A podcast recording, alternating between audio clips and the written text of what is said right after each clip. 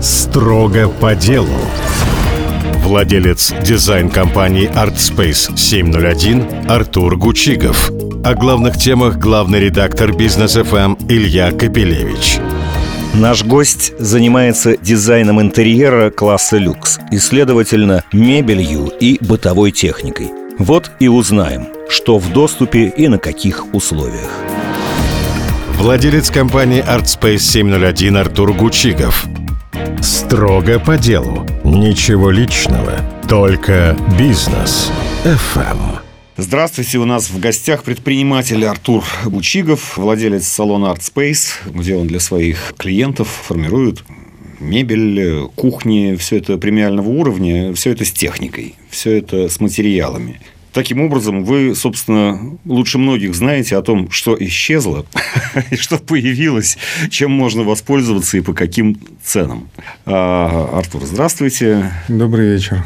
Вы знаете, я начну прям э, с простого вопроса, который вот всем понятен. Премиальным клиентам и непремиальным. Вот существовали годами самые раскрученные у нас бренды а, техники домашней. Bosch, Siemens, Samsung.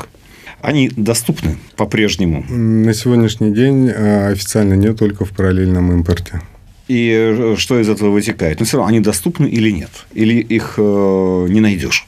Их можно найти в интернете на разных маркетплейсах. Данные бренды доступны, но на них, в моем понимании, нет гарантии на сегодняшний день. Гарантийных обязательств производителя, которые были ранее. Потому что их возят по большей части частные лица, и детали они к ним не возят. Угу. А ремонты как работают? Ремонты для того, чтобы отремонтировать, им нужны детали. Вот. Они переключились, наверное, на какие-то другие бренды, которые возятся официально. Потому что что такое параллельный импорт? Параллельный импорт нам разрешили не спрашивать завод-производитель о том, где мы должны покупать этот продукт. И, соответственно, он покупается в Европе или в других странах у официальных дилеров и дальше везется в Россию. А детали на сегодняшний день невыгодно, наверное, я бы сказал, экономически возить. Поэтому как будут ремонтировать, я не знаю, сервисные центры, они нацелены на тех, кто возит официально, и официальные представительства, у них есть обязательство привозить детали и предоставлять ремонтным мастерским. Я думаю, ремонтные мастерские на сегодняшний день это будут делать платно. Ну, хотя бы будут. Ну, я в надежде. Если достанут. Видимо, не быстро, потому что запчасти им тоже придется каждую по отдельности. Да, ожидание запчастей, оно даже ранее было достаточно долгое многим представительствам проще было заменить продукт, чем ожидать какие-то детали. Если это было гарантийно, но теперь гарантийно нет, так что придется ждать деталь. А, скажите, пожалуйста, вы до прошлого года работали в основном, естественно, с европейскими поставщиками. Вот с кем в основном вы работаете теперь? Может быть, я так вопрос даже э, сфокусирую. Может быть, как раз с закупщиками параллельного импорта первое, что приходит в голову, начать там через них заказывать то, к чему клиент привык? Нет, у нас немножко другая политика в компании. Мы привыкли решать проблемы клиента. В данном случае я не вижу, как я их решу, если я куплю из параллельного импорта. Я работаю на внутреннем рынке, работаю с основными поставщиками, которые остались на рынке. У них есть весь этот премиальный сегмент. Компании, как Хамайер, да, у которых есть там Фауцук, Куперсбуш, там и другие бренды – и они держат гарантийный сервис. То есть получается так, что часть европейских, в том числе производителей, э, все свернула, причем такие самые известные в России, а часть как работала, так и работает, так? Да. Они, может, поменяли внутреннюю логистику, еще что-то, но они официальные представители, они возят все официально, у них есть разрешение от заводов, у них есть запчасти, которые немало важны, и, соответственно, они не прекратили свою деятельность. Но, скажем так, а насколько сузился спектр вот этих возможностей по покупке премиальной техники от э, известных мировых производителей? Смотрите, те, кто возит официально, у нас э, есть небольшие задержки со сроками. Но задержки со сроками, я хотел бы сказать, они возникли еще в период пандемии, э, потому что была нехватка полупроводников, и, соответственно, ожидание э, какой-то премиум техники было достаточно долго и доходило, что какой-то прибор а, скажем так, очень навороченный, да, там духовой шкаф, у которого есть там и пароварка, и микроволновка, и другие опции, можно было ожидать до 8 месяцев. Сейчас сроки снизились, но потребность заводов-производителей в полупроводниках, она осталась. И бывает моментами, у нас был недавно заказ, ожидание варочной панели э, должно было быть до 6 месяцев, потому что не хватало чипов а потом раз, и в один момент их появилось очень большое количество. Потому что чипы пришли, соответственно, завод смог их собрать и поставить. Вы говорите, вы полностью работаете внутри России. Да. А, тут мы выясняем, что значит, часть европейских компаний э, объявили бойкот, часть продолжает работу, как ни в чем не бывало. Да? А нет каких-то предупреждений, сигналов, что и они могут тоже прекратить поставки, и вот тоже их можно будет только через параллельный импорт как-то, значит, тут от у перекупщиков закупать уже без всяких гарантий, без обслуживания. Вообще прогноз какой у вас? Что дальше делать, к чему готовиться? В моем понимании эти компании наладили всю логистику новую, и там же было решение заводов-производителей, остаются они на рынке или нет. Потому что есть все-таки компании, которые до сих пор не знают, остаются они или нет. Они оставили свои офисы здесь, но в то же время они не поставляют технику. Поставляют только бытовую химию свою, и все. А компании, которые, с которыми я сейчас сотрудничаю, которые официально, они сказали, мы будем дальше продолжать работать. И, соответственно, это воля хозяев компаний э, европейских, которые сказали, мы будем продолжать работать. Из этого и исходим. Но, тем не менее, наверняка, потеряв э, большое количество привычных нам там, поставщиков, брендов, названий, наверное, что-то появляется новое, зачем вы следите, что вы начали предлагать клиентам, что поставляется. Ну, конечно, мы в первую очередь что-то думаем про Китай, потому что в Китае вроде бы можно купить почти все. Мы просто не все знаем, что там есть. То, что касается брендов премиум-класса, у нас пропала только группа BSH. BSH – это Bosch, Siemens. Bosch, Siemens, Genau. Они в параллельном импорте есть. Остальные бренды класса люкс, они остались на рынке. То, что касается Китая. Китай, люксовых брендов китайских, я э, не знаю. Бизнес, да. Вот эти бренды как раз-таки, они работали ранее, и мы их предлагали, когда нужен был сегмент э, бизнес, бизнес-минус, да, не эконом-качественный. Вот. А вот сейчас очень много пошло дешевого Китая, который никому не известен. Там достаточно большое количество брака. Если человек решил просто инвестировать свои деньги, выкупил эту партию, привез в Россию, решил ее продать, но не отконтролировал качество на выходе завода, я уверен, что процентов 30-40 там брака. И многие бренды я не знаю, честно. Ну, то есть каждый день появляется что-то новое. Кто-то решил, что нужно завести партию вот данного продукта и... Попытаться ее продать. Да. При том, что, в общем-то, никто не знает э, на рынке, сколько это должно стоить. Да. И тут э, такая вот маленькая деталь есть, что, ну, чтобы правильно завозить бренд и быть клиентоориентированным, э, нужно создать целый сервис. А вот эти партии резко появляющихся брендов, их просто завозят, продают, а потом они могут исчезнуть, и их больше нет. Я думаю, это, скажем так, маленькие мастерские. Китае, ну, по сравнению с гигантами. И вот они производят товар, который, в моем понимании, не стоит тех денег, за которые мы его здесь продаем на сегодняшний день. Ну, то есть получается, что покупатель полностью доверяет вот э, продавцу. Ну, будь то в большом магазине или будь то в салоне премиальном, как ваш. Вот если он приходит к вам, и у вас что-то стоит, он думает, что вы знаете, что вы продаете. И если вы это ему продаете, значит, это какой-то надежный и хороший товар. Но давайте про Китай тогда э, поговорим чуть-чуть подробнее. Вы говорите бизнес и бизнес плюс. А вообще в целом, как изменились цены и на что сейчас больше покупатель ориентирован? На поддержание ну, если он что-то там новое себе делает, вот этого премиального уровня, который поредел, или с учетом цен, с учетом э, там, уверенности или неуверенности в завтрашнем дне, как раз в большей степени переходит в сегмент чуть ниже, чем люкс. Бизнес, бизнес плюс. Клиент, который жил, скажем так, в бизнес плюсе и в люксе, он продолжает жить в нем. Иногда они приходят и просят определенный бренд, и наша задача узнать именно нужды этого клиента и предложить в основном конкуренте этого бренда, который всегда был их основным конкурентом, такой же продукт, такой же качественный, такой же хороший. Что вы ему предложите тогда? Когда клиент э, меня просит э, Bosch, Siemens, я ему предлагаю бренд, с которым я работаю давно, это Кертинг, у которого есть сервис, у которого есть качество продукта, да, это завод горения. Завод горения – это Словения, да? Да, и они производят э, кертинг, но производят его по всему миру. Вот, то есть там есть какие-то продукты, приходят там из Италии, из Турции, там, из Китая. И они контролируют качество своего продукта. Если возникает какого-нибудь рода рекламация, эта рекламация быстро решается. И вот этот бренд работает абсолютно так же, как прежде, да? Этот бренд работает так же. Они лояльны к России и работают в полном объеме. А производится, как я понимаю, это вообще все равно в Китае. Не все производится в Китае. В Китае есть большой завод Мидея, который производит действительно для очень большого количества брендов определенные продукты. Этот завод качественный, там хороший контроль качества происходит. Вот. Но стиральные машины могут производиться там в Турции, что-то в Италии, что-то даже в Германии производится этими брендами. Они выбирают производителей по качеству чтобы соответствовать своему сегменту. Но вот даже если они произвели в Китае, все равно их контроль качества происходит в Европе, и потом он едет только в Россию. Ну, напрямую не едет.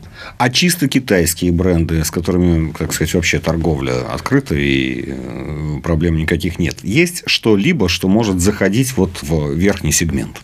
Я слышал, есть одна компания, сейчас не назову вам ее название, она хочет зайти, она люксовая из Китая. Но это у них пока только в разработке, они не зашли, мы не знаем. Строго по делу с Ильей Капелевичем.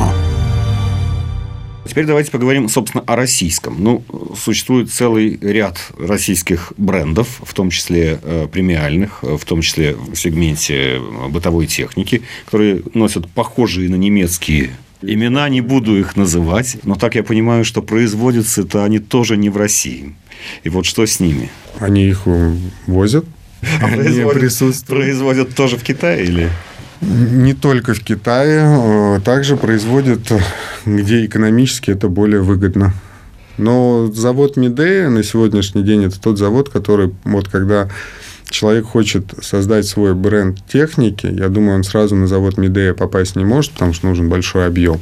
Но это к чему стремится бизнесмен, который хочет создать свой бренд техники, он производит на Медея. Это экономически выгодно, это качественно, малое количество брака, что немаловажно. Тут главное еще выстроить вот эту систему, которая а, здесь у нас в России сервиса потому что наши люди уже привыкли к этому сервису. Если это российский бренд, пусть он даже и производство размещает вот на этом заводе Медея или на каком-то другом китайском заводе, может, турецком, а может, даже итальянском, он как бы по определению здесь... Э, Российский. Да, по определению оказывает весь сервис. Вы продаете эти бренды, они пользуются как бы спросом. И что клиенты о них говорят, и что вы о них знаете? Я не продаю данные бренды они по большей части идут в эконом-сегменте. У нас нету эконом-сегмента.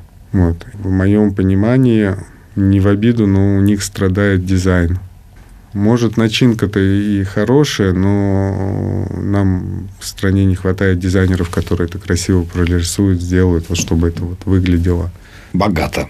Богато, да. интересно, да, да, да, да, да. Что касается, хорошо, это мы сейчас о технике говорим, но у вас также мебель и прочие аксессуары домашние, в общем, все, что нужно, чтобы сделать дом. Вообще про мебель, про импортную и про российскую. Работали ли вы раньше с российской мебелью или нет? Смотрите, мой опыт, он начинается с 2011 года. Я ездил, смотрел разные фабрики, когда представлял одну европейскую большую компанию – и наши заводы-производители, ну, я был каждый раз шокирован, ожидал ну, большего качества и так далее. На сегодняшний день они сделали очень большой прорыв. И э, три года назад или четыре я задался вопросом, надо съездить еще посмотреть. И наши фабрики сделали ну, просто колоссальный прогресс качестве производства, в качестве упаковки, в качестве технологических решений, использования разной фурнитуры, да, то есть из них можно создать интересный дизайн кухни, и они хорошего качества. Я считаю, как бы, ну, это большой прогресс. При этом они используют на сегодняшний день первичный материал, все-таки европейский. Я еще не знаю производства такого вот качественного там ламината, панелей из ДСП и так далее, чтобы сделали здесь в России. Они используют европейский первоначальный продукт, здесь они его режут, клеят кромку, все делают э, хорошо, но вот этот продукт это европейский изначально. Как с его поставками? А вот мы сотрудничаем с четырьмя фабриками основными. Ну, мы их так просто выбрали, да, эти лучше делают это, эти это, ну, чтобы клиенту все подходило. И были перебои, тоже буквально 3-4 недели, и все это наладилось.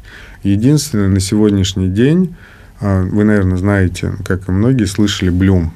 Такая фурнитура есть. Вот с ней поставки, я не знаю, как фабрики решают, но нашли хорошие эквиваленты турецкие, тот же австрийский Хэтич остался, и все, все, все работает. А вроде бы, слушайте, фурнитура для мебели, ну, это не такой безумный хай-тек. Ну, то есть, можно просто предположить, что мы просто это не делали, потому что просто покупали.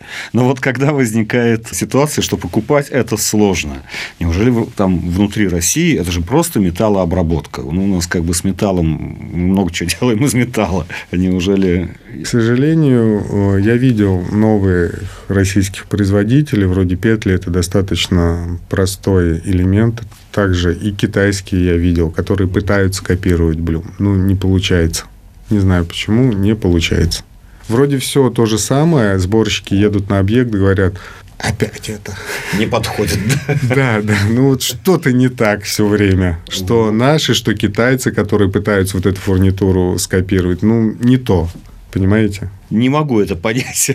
Вроде все да. просто, ведь, да. Но ведь это честно не компьютер, это просто маленькие шурупчики, маленькие винтики, там петли и так далее. Ну, металл у нас какой хочешь, любого качества есть. Ну, пусть будет дороже, но это же... Ну, там же нужно вот в доводчике вставить, чтобы он плавно закрывался, все это было ровненько сделано и так далее. Ну, не получается. То ли станок у нас сбивается, то ли еще что-то, я не знаю. А, значит, будем подводить какие-то итоги. Э, во-первых, цены. Как они изменились за этот год с учетом всего произошедшего? Цены выросли. Ну, так это да, ну, понятно, что да. выросли. И выросли. Выросли насколько, да? Выросли сильно, в среднем, я бы сказал, в два с половиной раза. В два с половиной раза? Да, то, что мы сейчас покупаем бизнес, раньше мы могли купить на это люкс. Это что касается вот э, верхнего сегмента. В бизнес-сегменте, в эконом-сегменте рост цен такой же или люкс э, дорожает сильнее? Официальный люкс, он остался таким же. Но у нас сейчас вырос курс, а закупка-то идет э, в валюте. Соответственно, сейчас цены выросли там полгода назад техника была интересна, но все равно цены были выше, чем раньше. Во-первых, а, заводы-производители каждый год повышают цены. Вне зависимость. Это было там и 10 лет назад, и 20, там 3-5% всегда добавлялось у заводов-производителей выросли цены, у них же также выросли цены на комплектующие, то есть цены Не, подняли... У них там тоже инфляция. Да, да, у них, да, да, да. И она у них 7, 8, 10 да. внутри стран. И, соответственно, все прайс-листы европейские, они поменялись в цене. Плюс сейчас евро поднялся, но цена поднялась. А покупатель, клиент, э, как реагирует на такой рост цен и на изменение ну, линейки? Вот что бы вы посоветовали как знаток, стоит ли искать привычный Bosch Siemens? Или действительно надо осваивать новые названия, те, которые продолжают работу, и те, которые... Я считаю, вот я больше придерживаюсь того, что вы сказали, что нужно адаптироваться к рынку. Мы, как э, официальные дилеры, адаптировались, отобрали для себя те бренды, которые качественные. И если есть тоже качество, я думаю, ну, название не имеет настолько значения. Главное же качество продукта, удобство использования, чтобы он тебе подходил, чтобы он тебя радовал. Строго по делу с Ильей Капелевичем. Какая-то очень пестрая картина складывается. Я спрашиваю вас, потому что вы ведь, э, собственно, в Европе жили очень долго, во Франции, как представляете. Вот как это объяснить? Почему одни компании, вы лично для себя какое-то объяснение находите, почему одни компании вот все прекратили, а другие все продолжают? Это какую-то закономерность имеет или это хаос? Я думаю, сейчас хаос, и никто не знает, как принять правильное решение. Потому что на эти компании тоже давит их промышленная палата внутри страны в Европе давят журналисты, что ай-яй-яй, вы там поставляете в Россию, это плохо. Нет впечатления, что просто чем более крупный и известный бренд, тем он более находится под давлением. А кто немножечко помельче, до, до кого, так сказать, на кого не наводят прожектор, они продолжают спокойно то же самое продолжать почти как прежде. Ну, по-другому, по другим, так сказать, логистическим цепочкам, с другими там, банками, но тем не менее. Нет, бренды, которые есть у того же Хамайра, это тоже большие бренды, и они не ушли. Это не маленькие какие-то компании. Да, масс-маркет э, БСХ – это огромная компания, но в люкс-сегменте они примерно Я еще раз приведу, БСХ – это Bosch Siemens. Да, извините, пожалуйста, Bosch Siemens. Это, это, ну, это гигант. Mm-hmm. Остальные все люкс – это очень маленькие по сравнению с ним. А между собой люкс, он примерно одинаковый. И один ушел, один остался. То есть вывод такой, что выводов нет. Просто надо фиксировать то, что есть, и смотреть, что будет дальше. Вернемся немножечко вот э, на год назад, когда все эти изменения стремительные э, посыпались. Как все это происходило на практике? Потому что ремонт – дело долгое, и дизайн – дело долгое. Люди строят какие-то планы, они что-то заказывают, они проектируют. Случилось так, что люди не получили то, что хотели. В нашей компании нет, но всех осеяла очень большая паника – и люди побежали просто скупать. Я так понимаю, вначале они скупали автомобили, потом они начали скупать технику. Вот все, что было на складах, все просто скупалось. Склады некоторых компаний, которые были там заполнены постоянно, да, ввиду того, что они только вышли на рынок, хороший продукт, но они только вышли на рынок, все почастую. Вот просто скупали люди вы говорите, в вашей компании, ну, просто у вас все-таки там конкретно делается дизайн-проект и начинается заказывать, да, и вот вдруг, значит, вдруг были такие, которые уже заказ приняли, аванс получили и не поставили. Да, нам приходилось делать возврат это. Ну, то есть, как бы, потому что нас подвел поставщик. Но это был единичный случай. То есть, все-таки в основном все постарались, да, ну, более-менее там, в любом случае по отношению к э, клиенту да. достойно себя повести, несмотря на новые правила, уж то, что как бы было заказано довести. Но были и некоторые фирмы, которые просто обрубили и все, да? Были, такие были фирмы. Нам не обрубили, но я знаю коллег э, по цеху, скажем так, у них, да, были проблемы с этим. Поэтому надо четко отбирать своих поставщиков, с которыми ты работаешь когда у них есть там 20 лет опыта, все хорошо, и человеческие отношения никто не отменял. Видно же, какой твой партнер всегда, когда общаешься с другими директорами. То есть это чисто на, по человеческим качествам произошло, да? Потому что, Конечно. потому что в тот момент э, кому-то было проще просто вот захлопнуть дверь и сказать, все, меня не касается, мы лучше это, ушли отсюда и прекратили. Да. Хоть деньги-то возвращали, если были авансы. Да. И то, слава богу. Да. Это потому что я слышал много историй, мы рассказывали о них, что люди и деньги обратно получить не могут тоже из того, что вот в таких индивидуальных это, заказах. Смотрите, бизнес техники, он построен, либо это берется через каких-то оптовиков, либо берется напрямую у представительств, в зависимости от твоих контрактов. Некоторые представительства, когда ты только начинаешь работать, говорят, давай ты начнешь с опта, покажешь обороты, и дальше если все окей, заключим договор. И вот эти вот прослойки, оптовики банкротились, и кто-то с ними до сих пор судится, пытается забрать обратно свои деньги, хотя уже прошло больше года. Напоследок, как всегда, я спрошу вас, что вы от этого года ждете. Есть ли у вас план, есть ли у вас ожидания? Или жизнь перешла в такой э, режим без плана, по вдохновению? Нет, э, э, мы строим планы, мы пытаемся развиваться. Единственное, мы должны очень быстро адаптироваться, потому что каждый новый день может принести какую-то новость, и мы должны к ней адаптироваться. Если мы к ней адаптируемся и правильно ее воспринимаем, то как бы мы все равно идем к своей цели. А что вы для себя, для развития бизнеса считаете самым важным? Я, слушая вас, почему-то подумал, как и всем нам, да, что нам приходится узнавать э, много новых названий, брендов, изучать, э, там, смотреть, экспериментировать, будет оно, не будет работать. Это мое предположение. Но вдруг вы его подтвердите. Тут надо разделить бытовую технику и мебель. Есть бренд кровати, который разработал ортопедическое основание Софалета, и они как бы это новый продукт, который они разработали. Они добиваются качества. Это российское. Это российское. Вот все, что касается мебели, для меня, я считаю, что наши производители сделали огромный рывок, запустили продукты, которые лет пять назад бы они не запускали. То есть в мебели идет огромный прогресс. Все, что касается техники, это либо мы берем Европу люксовую, либо мы берем Китай, который уже известен, который мы знаем, который имеет сервис. Они же тоже стремятся расти.